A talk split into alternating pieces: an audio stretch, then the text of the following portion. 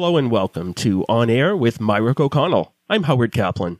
This on air podcast features attorneys from Mirick O'Connell, a full service law firm with offices in Worcester, Westboro, and Boston. Today's guest is Chris Collins, a member of the Life, Health, Disability, and ERISA litigation group.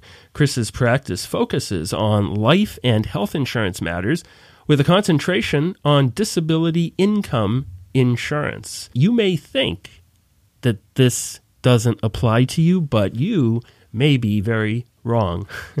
Chris, uh, good morning to you. Morning, Howard. Great to be here today. Thanks for having me. Thank you. Thanks for taking time out of your busy schedule. Uh, well, so I guess the first thing is tell me about the Life, Health, Disability ERISA litigation practice group at Mirick, and also, if you wouldn't mind, what ERISA is. Sure. Well, let me let me start with the group. There's a group of five lawyers. Uh, we're kind of a subset practice group within the litigation uh, group at Mirick, and five of us concentrate, or at least part of our practices, uh, representing life and health insurers, uh, most of whom have business in all 50 states, but sell lots of insurance in the New England states where we all practice. And many of us have been at it for more than 30 years, so it's quite an experienced group. And uh, not only do we spend a lot of time representing insurers, but we try to give back to the industry as well with uh, thought papers and things that advance the learnings within the industry. ERISA, well, the ERISA is, is the Employee Retirement Income Security Act. It actually has really kind of a fascinating background. It was passed by Congress in 1974, and it really has its origins. If uh, you're a a student of uh, auto manufacturers in the United States. It, it has its origins in the closing of the Studebaker plant uh, and Studebaker going bankrupt back in the mid 1960s. Wow. And uh, if you've ever visited South Bend, Indiana, um, you can see what happens when a company town turns into a, a ghost town overnight. I mean, it's it's kind of a place that's kind of locked in that history of Studebaker. But the sad thing that happened when that bankruptcy occurred is that thousands of people who worked at Studebaker, some who were already on their pension retirement, lost them um, or lost almost all of the pension guarantees that had been made by the company. And there was no law that really required companies to insure those uh, funds or to have fiduciary duties towards the people that they had set aside funds for. And so they evaporated. And it became a big national interest story such that Congress finally got motivated um, to pass this act, which has put in place a lot of protections for employees who are provided benefits uh, at the workplace through their employers. And it and it creates duties by those employers, both you know as planned administrators and on insurance companies as claims administrators, in the way they treat those plans. And as a result of ERISA, I mean, if you look back at the history of how many employers actually provided benefits at the workplace in the 1970s compared to the number of employers that do it today, it it has exploded. You know, if you look back in the 1970s, 60s, maybe 40 million people had benefits that they got at the workplace, and today it's it's more like 160 million employees uh, who work in our economy get benefits at the workplace of some kind, whether they're pension benefits, 401k benefits, health insurance, disability, life insurance. Um, most most folks end up getting those types of benefits at the workplace, and I would give ERISA big credit for making that happen because it it provides protections for both employers and employees. You know, you could say that Studebaker's demise, because that's the poster child, so to speak, for cars that just didn't make it, actually had a really positive impact. You could kind of say in a slightly twisted way uh, for those folks who need income security. Yeah. So, what types of clients do you represent in your practice? Yeah, so like I said, most of our clients are national life and health insurance companies. Mm-hmm. Um, they're large organizations. That, like I said, they typically do business in all 50 states. Um, our our practice is a regional practice, so you know we have cases in Massachusetts mostly, but in New Hampshire and Rhode Island and Connecticut, where folks in our practice group uh, are licensed to practice. We'd, we'd love to expand that portfolio and do cases in more jurisdictions. And you know, when you think of these younger lawyers who are getting their law license now, they're they're no longer just getting a license to practice in a single jurisdiction. The the new way of taking the bar exam gives them a lot more options to practice in, in multiple jurisdictions and and you know I would say that's a trend in the life and health insurance industry where you see lawyers who might be located in you know a place like Worcester representing insurers in multiple multiple jurisdictions. That's and I think it will be easier for the younger lawyers to be able to you know kind of graft onto that trend that was already taking shape. Now, how have your clients been impacted by this whole COVID nineteen pandemic? You know, I, I would say in a number of ways. First, I would say that most of the big companies that we represent were already kind of on a path toward a digital transformation and had had done a lot of advanced planning on what it would be like to have people working remotely. So I would say operationally, things have gone pretty smoothly. People transitioned to a work from home environment in really major, these are multi billion dollar companies with millions of customers. They were able to do that pretty easily because of all that kind of advanced planning that's been going on for years. I would say the places that it's impacted them though is that it's it's probably on the sales front has had a huge impact. And then interest rate environment, which is getting lower and lower all the time, is not good for the life and health insurance industry because you know, a lot of their revenue comes from reserves that they've set aside that they make interest on. And as interest rates get lower, interest rates on bonds that they invest in get lower too, and it's harder to get returns. Right. And there's only so much increase in pricing you can do on premiums to make up for that. So that's been a a real sore spot for the industry, and this pandemic hasn't certainly hasn't helped interest rates. They're as low as they've ever been. The other thing I would say is that a lot of the regulatory bodies that regulate the industry have been putting in place either formal regulations or bulletins and and some are just guidance or you know they're aspirational in the sense that insurers should work with their customers not to be too strict regarding grace periods and premium payments um, during the pandemic to give people a little extra time to make a premium payment when it comes due. Um, in fact, the Department of Labor, which regulates ERISA, came out with some guidelines on both the timing for filing claims and the timing to make appeals on denied claims. They've extended those deadlines for, um, you know, at least 60 days during this pandemic environment. So they've given some additional time for folks to comply with some of these deadlines that you find within ERISA. It's had those, those kind of impacts.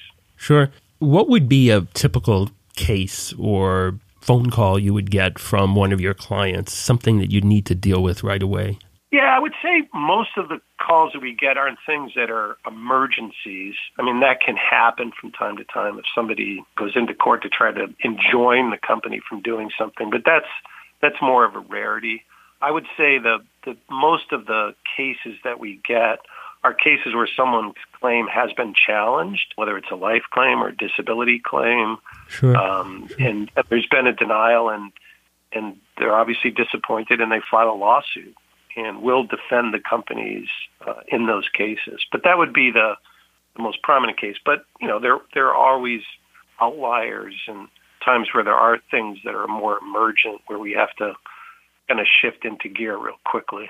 How has the limited access to the courthouses affected your day to day work? I would say in a couple of ways. I know Joe had some trials that were, were scheduled in state court, and there's really no jury trials happening uh, either in state or federal court right now. That'll probably be the last thing to come online. Although I will say that you know, the federal courts, everything in federal court now is electronic. So all of the filings for a while have been filed through what they call their ECF system. Right. And that's continued on without any interruption whatsoever. If you have a motion to file and serve, all of it's done electronically. And so that's that's been really smooth. The the state courts have been a little bit slower to adopt the electronic filing system, although some of the courts are starting to come online. The Worcester Superior Court, Middlesex Superior Court are starting to develop that muscle of having electronic filing systems. Um, there's been lots of hearings, there's lots of reports of lawyers uh, in our practice group um, attending hearings through telephonic means. Um, so those those types of things are, have gone on. I, I don't know of anyone that's tried a case telephonically yet, but the courts are doing, I would say, a really admirable job in accelerating things that were already underway. Because you know we've all thought that if you have some kind of judicial proceeding going on, you need to come to a physical courthouse to address that issue. And the courts, I think, are acknowledging that maybe that's not the way we need to be going forward that we can be a little bit more flexible about administering justice, but not requiring people physically to be in a courthouse because it puts a lot of burden on people to get there, to get into a courthouse, to sometimes wait for other cases to be heard while you're just, you know, sitting cooling your heels and that adds expense for everyone. And I, and I think the courts are realizing that in the world that we've all developed, that there's so much capability in transmitting ideas electronically that you don't uh, you don't have to be physically present in a courthouse to get true administration of justice. So we'll, we'll see. I mean, we're we're seeing this throughout this whole thing about how the pandemic has really caused the acceleration in thinking of all things digital, and and the courts aren't going to be an exception to that. Just turning a little bit to personal side of your career, because you've been at this for quite a while, and, and you're so and you started when you were the age of five. It's amazing, but uh, it's just you were you were a, a true prodigy. But what do you find, in all seriousness, what do you find most interesting about your practice in health, disability, life insurance, and ERISA? You know, I'm not, I'm not sure it would be that much different from other lawyers, but I mean, here's the thing about the practice of law, especially in litigation. Every case has its own unique story, and they are as different as the people who are involved in the case. And, you know, human beings have just an infinite variety of who they are, what their issues are, and it's true within this practice group. I've never seen two cases. They could be the, the same exact disability, the, same exact profession that the person's engaged in, and yet the case will take its own unique path. And so I, I love the variety of it. I'm, you know, when you're in law school and we still traditionally teach, you know, young lawyers through the case method, you realize that every single case involved human beings that had some kind of a difference, and they availed themselves of our courts to resolve those differences. And it's a hallmark of you know our country that we have a system like this where people can peaceably resolve disputes. It to me, it's the thing that separates us from most of the world because of our judicial system. And I don't think it gets enough credit for building the type of economy that we have because we have an economy that, that has that valve on it where if people have disputes, even with a relatively poor person can take on a large wealthy organization in a court of law and get their day in court uh, on a place where you know justice truly blind, level playing field. Um, this, this happens in our country, and it doesn't happen in other parts of the world. So that's what I love. It it's it's broader than just our practice group, but I would say within our practice group, the cases are every one of them unique to me. Every one of them fascinating. And like you said, I've been at this for 36 years, and I still feel that today when I get a new matter, and I'm like, wow, I've never seen this coming. You know, this this unique issue, and and it's true of almost every case. Well, that's so true, particularly considering when some people hear the term insurance, you know, their eyes glaze over. However, there's a reason why an insurer was brought in. There's a whole story behind an insurance claim, and every story is different and involves a different set of uh, people, characters, and there's a story behind every one of them. Yeah, amen, amen to that. I'll give just a little plug to the industry itself. You know, we're talking about how life and disability insurance can be boring. I mean, one of the unique things, and this is another thing that's unique about where we have the benefit to live, you know, life and health insurance and disability insurance in probably most of the world doesn't even exist. I mean, it's it's a benefit that we have in, in living in the first world that we have these kind of protections that we can avail ourselves to. And you know, I I remember when I first started practicing in the business. I worked at the Paul Revere Life Insurance Company, which is a great Worcester company. Sure. This one of the agents at the company, he he told me his technique for selling disability insurance. He would he would turn over his business card on the blank side and he'd hand it to a customer and say, write down the name of the person that's going to pay your income if you're disabled and you can't work. And they'd go, well, I don't, I don't have any. And then he would flip the card back over and he'd say, he'd point to the name, the Paul Revere Life Insurance Company, and say, that's who. And, wow. you know, it's a, it's a pretty good sales technique. But, you know, even with that in the industry, it's uh, probably getting close to 100 years old. The disability industry, unlike the life insurance industry, only 30% of working Americans have disability insurance. And it's kind of like the hmm. stepchild.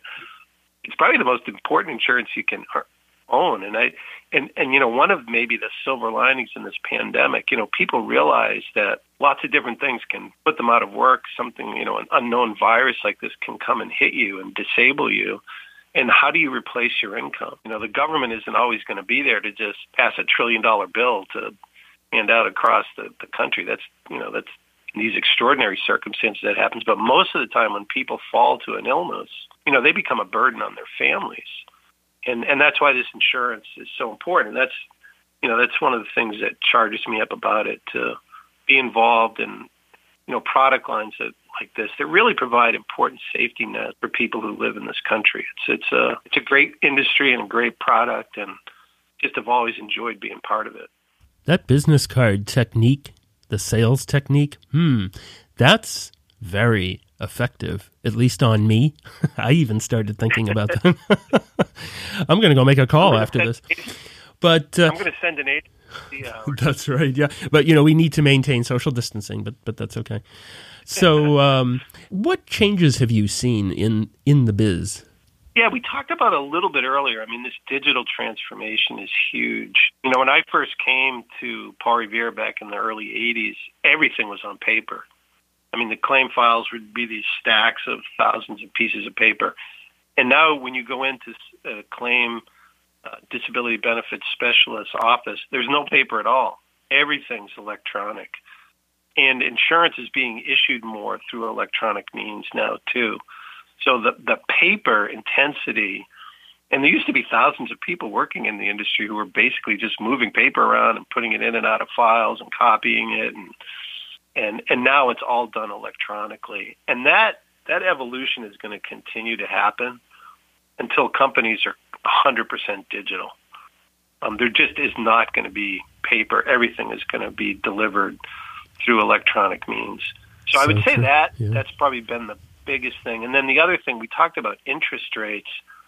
This low interest rate environment that we've been in since the 2007 2008 financial crisis has been a huge, huge burden on the industry.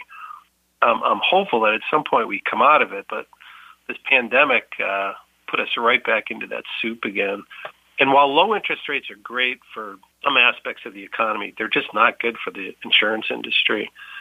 And it's it's a real burden that uh, they've been trying to to manage their way through. So that I'd, I'd say that's that's a big change. And then there's been tons of mergers and consolidations within this industry, and I think the digital transformation was part of that. You just don't need as many companies to serve many, many more people than they were capable of serving in the past just because of the ease of getting to thousands and thousands of people through digital means. So it's it's really I think accelerated that that merger environment.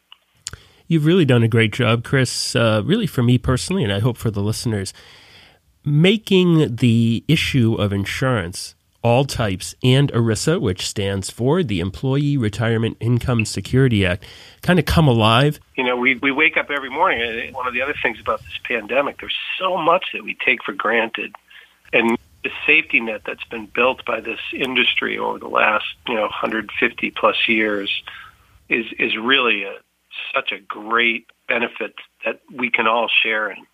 And and you can do it fairly inexpensively too. There's lots of ways to be able to protect your income and and, and to buy life insurance in ways that are just not that expensive. We uh, want to thank you, Chris Collins, who's an attorney at Mirick O'Connell, and he has been our guest today. He's a member of the Life, Health, Disability, and now we know what this stands for, ERISA ERISA Litigation Group. Chris's practice focuses on life and health insurance matters with a concentration on disability income insurance. Thank you for joining us today, Chris. Howard, it's been a pleasure. How can folks contact you if they have questions or concerns in this area? Uh, our location is 100 Front Street in Worcester, Massachusetts, and uh, you're free to free to call us there. You can access us pretty easily on the on the web. So mirickoconnell.com, and uh, you can get to any one of the lawyers through their direct dial numbers that are prominently posted on the internet. So hope to hear from folks, and thanks so much for having us again today, Howard. Thank you, Chris. I'm Howard Kaplan on behalf of Mirick O'Connell and attorney Chris Collins. Thanks for joining us. Take care and stay safe. This podcast is brought to you by the law firm of Mirick O'Connell. It is intended to inform you of developments in the law and to provide information of general interest. It is not intended to constitute legal advice and should not be relied upon as such. This podcast may be considered advertising under the rules of the Massachusetts Supreme Judicial Court.